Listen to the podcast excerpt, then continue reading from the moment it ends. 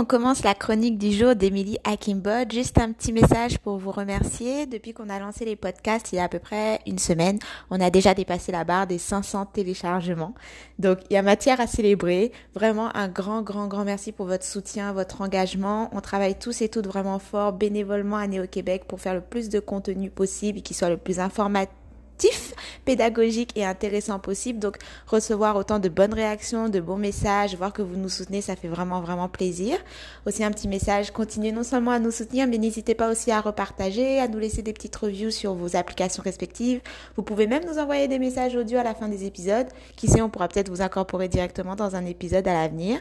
Sur ce, je ne prends pas plus de temps. Je vous laisse avec Émilie qui a décidément une très très bonne chronique à partager aujourd'hui et on se revoit très bientôt habituel. Émilie, allons euh, en Asie, où tu nous as Retournons en Asie, c'est ça, le voyage n'est pas terminé. Déjà euh, la semaine dernière, et on va hum, approfondir le, sujet, mhm. puisque nous parlions de ces convergences. Est-ce que c'est le bon mot entre les, hum, les religions euh, ou les pratiques religieuses mhm. asiatiques et aujourd'hui, je dirais, leurs sources? Et voilà, c'est ça. C'est ce mot que je voulais juste que, tu plugues.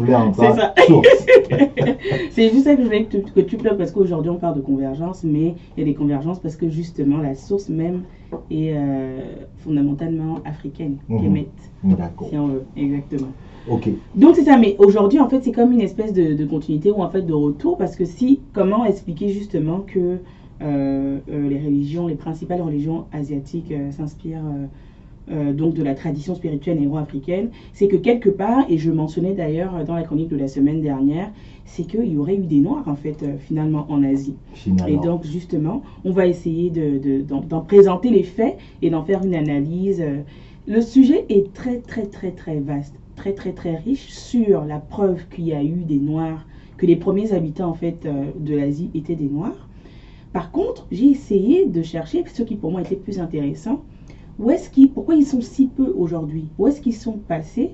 Et pourquoi est-ce qu'on n'en parle pas? Mhm. Et comment expliquer justement que euh, avec l'existence des Noirs qui a été prouvée quand même tout récemment, euh, pas tout récemment, mais quand même récemment, relativement récemment en Asie, comment expliquer le, le racisme qu'il y a dans la plupart des pays asiatiques? Et je te dirais que là, j'ai eu très peu d'informations. C'est-à-dire à quel point, quand on parle justement de continents assez fermés, c'est aussi au niveau de l'information. Hein. Mais bon, on va essayer de décortiquer tout ça.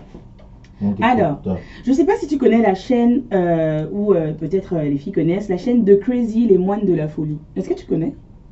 De Crazy? Too, Crazy, Too Crazy, les moines de la folie. Donc, deux fous, les moines de la folie. ça te dit quelque chose? Non. En fait, c'est la chaîne d'un bénino japonais, donc, qui est cofondateur de cette chaîne-là.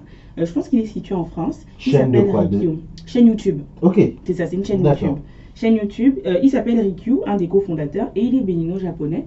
Et euh, je suis tombée sur sa chaîne et il raconte un peu son expérience parce qu'il, quand il était petit, il a vécu au Japon et il disait que à cette époque-là, il était le seul noir de sa classe et il était vraiment considéré comme la bête de la foi en fait. C'était vraiment pourquoi pourquoi ce petit rire, Cyril? Donc, il était vraiment considéré comme la bête. C'est juste que je visualise. La bête de la foire. D'accord. et il était considéré comme la bête de la foire. Et euh, donc, euh, à cette époque, le racisme était mhm. vraiment très, très ancré euh, au Japon. Ça l'est toujours, mais un peu moins qu'avant, parce que de plus en plus de Noirs immigrent, vont, ils, en voient de plus en plus, entre guillemets. Et donc, c'est peut-être moins pire qu'avant, mais le racisme est toujours présent hein, au Japon, en Chine aussi d'ailleurs. Je pense qu'il y a deux ans à peu près, il y avait eu un scandale par rapport à une expo qui était faite en Chine représentant les Noirs comme des singes. Est-ce que tu te rappelles Je y a, il y a longtemps, on en a parlé. Voilà, c'est ça, exactement. Alors, comment expliquer justement qu'il y ait autant de racisme dans, ce, euh, dans la plupart de, ces pays-là, de ces pays asiatiques, alors qu'il y a plusieurs hypothèses qui confirment l'idée selon laquelle les premiers habitants de l'Asie étaient des Noirs et qu'il en existe encore aujourd'hui. Alors, mise en contexte rapide, il faut savoir que jusqu'en 2005 à peu près, selon les, euh, la littérature euh, asiatique et occidentale, l'idée dominante était que les peuples asiatiques descendaient vraiment des peuples locaux, notamment des Han. On mhm. connaît les Han en Chine, pour ceux qui ont regardé Mulan. Et donc, euh, on disait que les, que les peuples asiatiques actuels descendaient des Il y aura beaucoup de références. voilà, descendaient des Han.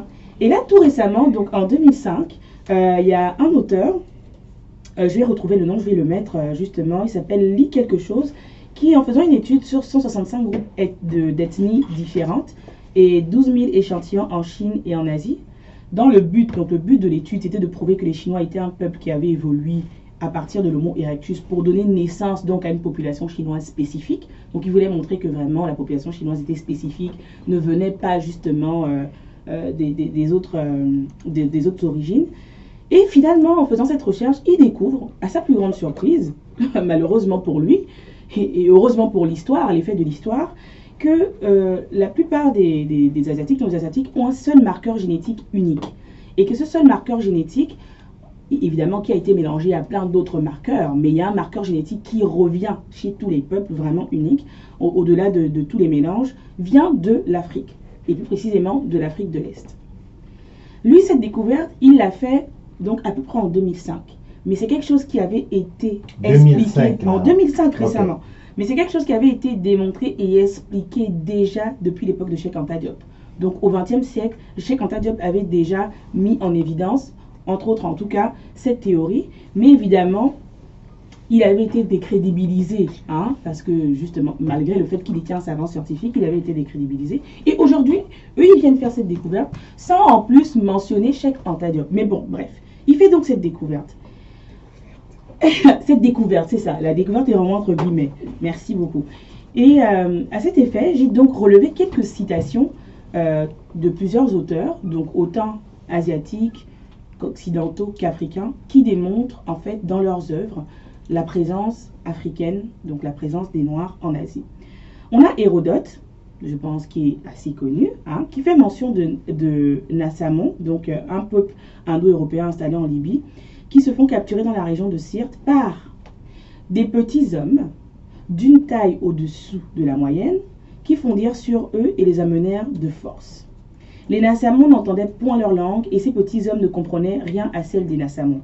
On les mena par des lieux marécageux. Après les avoir traversés, ils arrivèrent à une ville dont tous les habitants étaient noirs et de la même taille que ceux qui les avaient conduits. Donc ici, Hérodote est en train de dire qu'un peuple nommé Nassamon, qui est un peuple indo-européen, se fait capturer par des hommes de petite taille noire qui les emmenèrent dans une autre ville où ils retrouvèrent d'autres hommes de petite taille noire.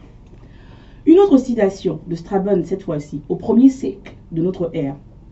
Il dit, à la rigueur, on pourrait croire que c'est ce rapetissement, propre aux races de l'Éthiopie, qui a donné l'idée de la fable des Pygmées, car il est notoire qu'aucun voyageur digne de foi n'a parlé de ce peuple comme l'ayant vu. Là encore, il mentionne l'existence d'un petit peuple noir qui, qui reviendrait de l'Éthiopie et qui aurait donné le mythe, pour lui ce serait un mythe du nom de Pygmée. On a un autre auteur du nom d'Henri Humbert qui dit Les races négroïdes ont peuplé à un moment donné tout le sud de l'Inde, l'Indochine et la Chine. On retrouve encore maintenant des groupements de négritos au crâne brassi. Oui, oui, exactement, qu'on retrouve aussi à La Réunion, les négritos, donc je comprends pourquoi Jeanne réagit. Au crâne, au brachycéphale aux Indes, comme les cadères dans les jungles du Décon, puis ceux des îles Andaman et quelques milliers de négritos papouas. Le sud de l'Indochine est connu aujourd'hui comme négritos purs, comme les séments et mélangés comme les malais et les sakés. Bref, toutes ces citations littéraires et scientifiques pour démontrer donc qu'il existe, et c'est reconnu par bon nombre de, penseurs et de scientifiques, l'existence d'un peuple appelé Négritos qui seraient les premiers habitants de l'Asie. Donc, les anciens peuples noirs d'Asie et je vais, avant de, mieux expliquer ce que je, voulais dire à travers ces, euh, euh, citations, résulte d'une fusion entre les plus anciens peuples noirs d'Asie qu'on connaît, donc les Négritos, les Védas, les Dravidiens, les Aborigènes, les Mélanésiens, les Papous. La semaine dernière, je parlais des Dravidiens, donc ces peuples noirs qui sont justement considérés, euh, qui, étaient, qui avaient des cheveux lisses en fait, qui étaient appelés Dravidiens. Et les négritos, en fait, ce sont justement donc des peuples de petite taille qui sont appelés négritos par euh, les Espagnols, en fait, qui sont venus euh, envahir à un moment donné le continent. Ils sont appelés négritos parce que négritos, qui veut dire en fait en espagnol noir de petite taille. Mhm. Et donc, ils, sont, ils étaient, euh, aujourd'hui, il en existe encore très peu, des noirs aux cheveux crépus de très petite taille. Et aujourd'hui, justement, en Afrique subsaharienne, notamment euh, en Afrique centrale, on parle beaucoup de pygmées. Ce qui aura un lien à faire, la question se pose. Est-ce qu'il y a un lien entre ces, ces gens de pygmées Exactement. La question se pose. Mais quoi qu'il en soit, donc, le peuple euh, asiatique, selon la plupart de ces auteurs, serait donc une espèce de fusion, justement, entre ces anciens peuples-là, dont les Négritos et les, et les, et les Dravidiens, et les peuples eurasiatiques qui seraient venus euh, envahir un peu plus tard. Alors, donc, comme je le disais, les plus anciens peuples euh, d'Asie, ce sont donc les Négritos. Dans, dans, les Négritos, il y a aussi ce qu'on appelle les Adamiens, donc qui est un type en fait de, de, un sous, euh, une sous-branche des Négritos.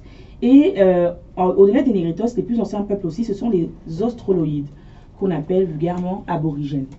Donc, en fait, vers 5000 ans avant Jésus-Christ, donc bien longtemps avant, d'autres populations noires venues d'Afrique ont commencé à entrer en Chine par l'Asie centrale notamment les Dravidiens dont j'en parlais aussi la, euh, semaine voilà, la semaine dernière, et par l'Asie de l'Est aussi.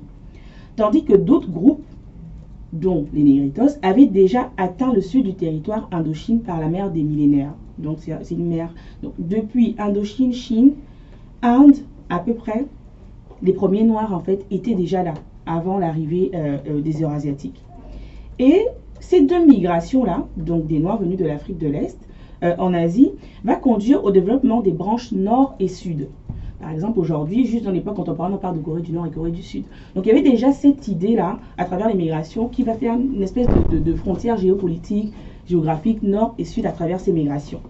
Les Africains, donc les premiers, les Noirs de, l'Asie qui étaient établis au nord de la Chine, étaient appelés Kyungshuang.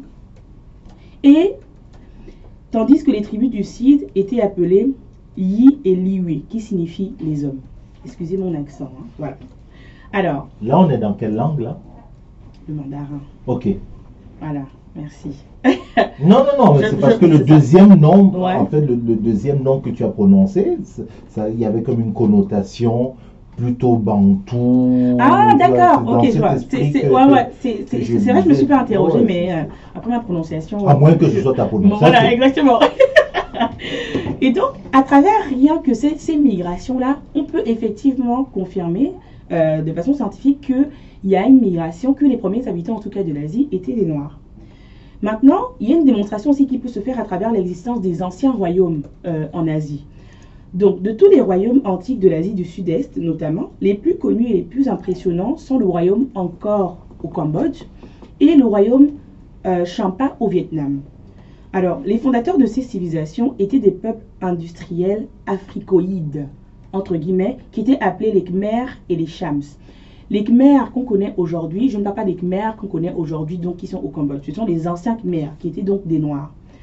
En effet, les caractéristiques faciales sur les statues sont nègres, comme partout ailleurs. Donc, quand on regarde les, euh, statues, en fait, au Cambodge, euh, les caractéristiques faciales sont encore, pour certaines, des traits négroïdes, en fait au Cambodge et au Vietnam. Et je vais mettre vraiment une source qui détaille, qui, euh, détaille tout ça avec des photos à l'appui. Alors, le royaume Champa, c'était vraiment un gigantesque royaume de du Sud-Est, d'Asie du Sud-Est, pardon, dans le centre du Vietnam. Donc, les anciens Khmer et les anciens Cham ou Kham, quand j'ai vu le mot, j'avais plus envie de dire Kham, et ça m'a fait penser au, au, Cham de, de la Bible, non? Voilà. C'est ça, exactement. Encore une fois, je questionne le lien. Donc ça, c'est, je lance ça aux, éditeurs, mais il y aurait matière à aller chercher. Et donc, les chroniqueurs chinois ont longtemps, longtemps décrit ces deux, peuples-là qui, ont fondé ces, deux royaumes-là comme des petits noirs avec des cheveux crépus. Encore une fois, c'est vraiment ça qui revient.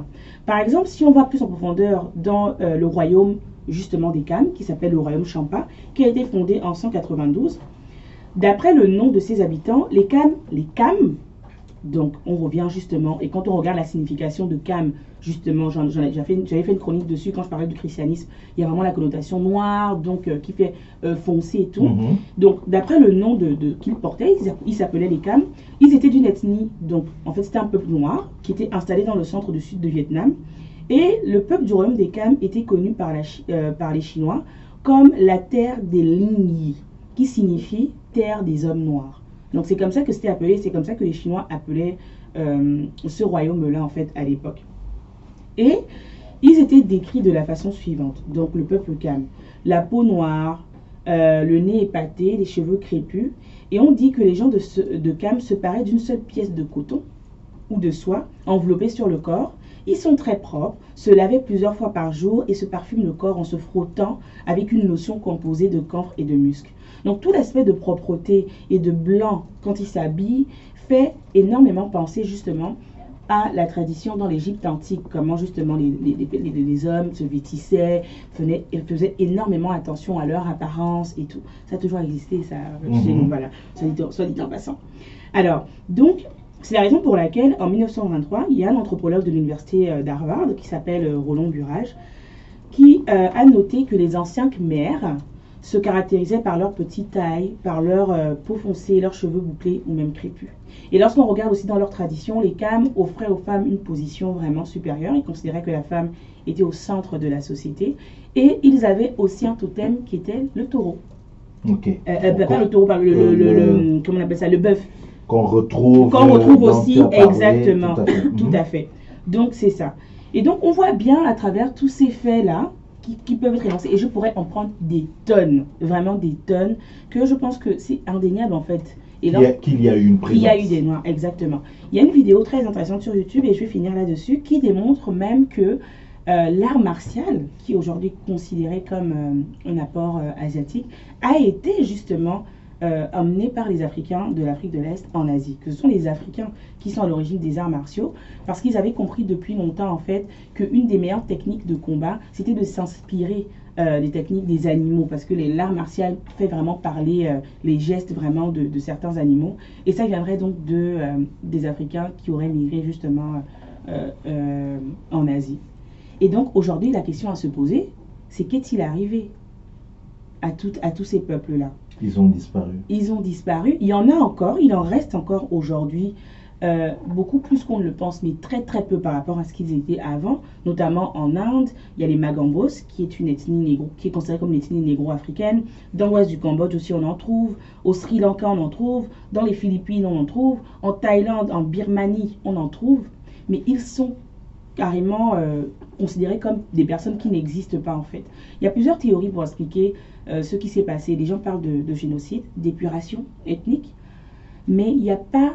C'est difficile en fait de. C'est pas documenté. C'est pas, voilà, ce n'est pas documenté. Mhm. Euh, c'est clair que c'est, je pense que c'est volontaire et je crois que c'est dû aussi à, ce caractère quand même assez fermé qu'on retrouve dans plusieurs pays asiatiques. Mhm. Donc euh, c'est un, un défi de trouver une documentation qui explique justement euh, la disparition de ces peuples-là. Mm. Mais on peut bien imaginer. Hein. Mm. Non, non, mais, en deux chroniques, là, tu, mm-hmm. tu, tu, as mis le doigt là-dessus. Tu as apporté suffisamment d'éléments quand même pour euh, édifier les gens là-dessus. Tout à fait. Les sources vont être là, ils pourront aller approfondir. Mais je, je, ne pense pas qu'ils puissent avoir autant d'éléments de langage. Dans un territoire bien défini, euh, qui soit en référence avec ce qu'on connaît aujourd'hui de l'Afrique, sans qu'il n'y ait une présence. Mais bien sûr, bien sûr. Je veux dire, c'est pas tombé de nulle part. Tout à fait. Euh, donc, en faisant ces liens-là, mhm. je pense que ça, c'est comme ça que travaillent les ethnologues, les anthropologues, les historiens. Euh, et encore une fois, les cheveux. a une ici qui va nous connaître les méthodes. Oui, mais je pense que quelque part, il y a quand même des. ne serait-ce qu'en prenant les éléments de langage que tu as mhm. évoqués, les descriptions, cheveux, territoire des hommes noirs, je pense que mhm. tout ça signifie quand même qu'il y a une présence. Mais où, où sont-ils aujourd'hui? Nous vous lançons l'appel. Allez à leur recherche. Allez à leur recherche et rapportez-nous des informations. Merci beaucoup, euh, Émilie. La semaine prochaine, est-ce qu'on voyage encore ou on revient à, on, revient à une époque plus contemporaine. Non, la semaine prochaine, tu n'es pas là. Non, c'est ça, dans deux semaines. Dans deux semaines. tu fais relâche. Ouais, c'est ça, je suis en relâche, euh, voilà, semaine de lecture. Mais dans deux semaines, on va quand même attaquer un sujet assez sensible parce qu'on va essayer en fait de comprendre comment tu veux le donner là tout de suite, ton sujet? Tu es sûr que tu ne vas pas le changer? Non, je ne vais pas le changer. Parce que euh, on va questionner, euh, c'est euh, parce que depuis un, certain temps, je constate beaucoup dans le discours, et ça a toujours existé, mais j'ai rencontré, rencontré ces personnes et entendre ça, c'est différent que d'entendre parler. Ces hommes qui, en fait, ne peuvent pas sortir avec des femmes noires et qui, qui ne veulent juste sortir qu'avec des femmes blanches. Donc, on va tenter d'expliquer ça, en fait, à travers le processus d'aliénation et de colonisation qu'il y a eu. Tu, as fait ça, euh, Jade, ou c'était une chronique ou un, article il y a longtemps bien d'en reparler. On en reparle avec la colonisation. super. Moi, j'avais parlé d'un point de vue plus social. Oui, elle, elle va t'arriver avec la colonisation, elle va mettre les là. C'est ça. Ces hommes noirs qui ne sortent qu'avec. C'est l'idée, mais tu verras la formulation dans deux semaines. ok. Parfait. Bonne semaine de relâche. Merci beaucoup. Euh, bonne deux semaines de relâche. Carrément. À bientôt, Émilie. Merci encore.